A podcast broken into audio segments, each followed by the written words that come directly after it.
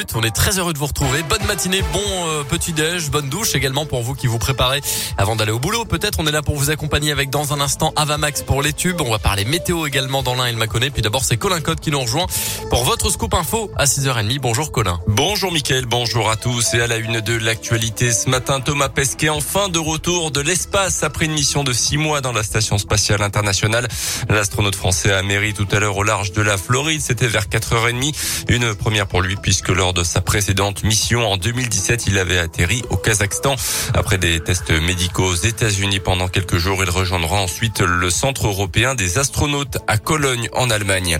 Dans l'actu également plus près de chez nous, cette violente sortie de route qui aurait pu bien mal se terminer hier pour une conductrice indinoise. Elle a perdu le contrôle de son véhicule sur la départementale entre Pont-de-Vaux et Fleurville, percutant des arbres sur le bas-côté qui les ont empêchés de basculer dans le canal de la Ressouze en contrebas.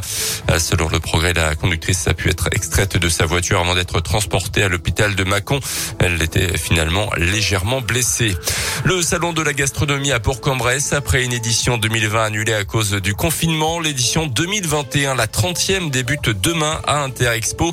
Jusqu'à dimanche, 150 exposants feront découvrir plus de 2000 produits, qu'ils soient fabriqués près de chez nous ou bien plus loin du côté, par exemple, du pays du soleil levant au Japon.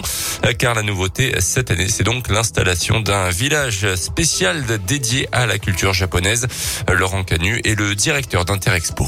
Il y aura un village gastronomique japonais avec un restaurant, 7 ou 8 exposants, des fruits, de l'artisanat, de l'épicerie, enfin tout un ensemble de produits. Tout ça dans un décor japonais, d'un village. Donc l'idée c'est d'avoir recréé et resserré autour d'une décoration à la fois traditionnelle, jardin japonais et aussi objet d'exposition et de pouvoir mettre en scène tous ces artisans. Donc ça, ça sera assez intéressant de voir comment on, là où on est sur un salon de la gastronomie où le produit est très très proche, là on a voulu avec eux créer aussi un univers et recréer une ambiance autour d'un décor. À noter aussi la présence d'un village spécial Italie. Le salon de la gastronomie de Bourg-en-Bresse se tient à Interexpo du 10 au 14 novembre de 10h à 20h tous les jours et même jusqu'à 23h pour les restaurants.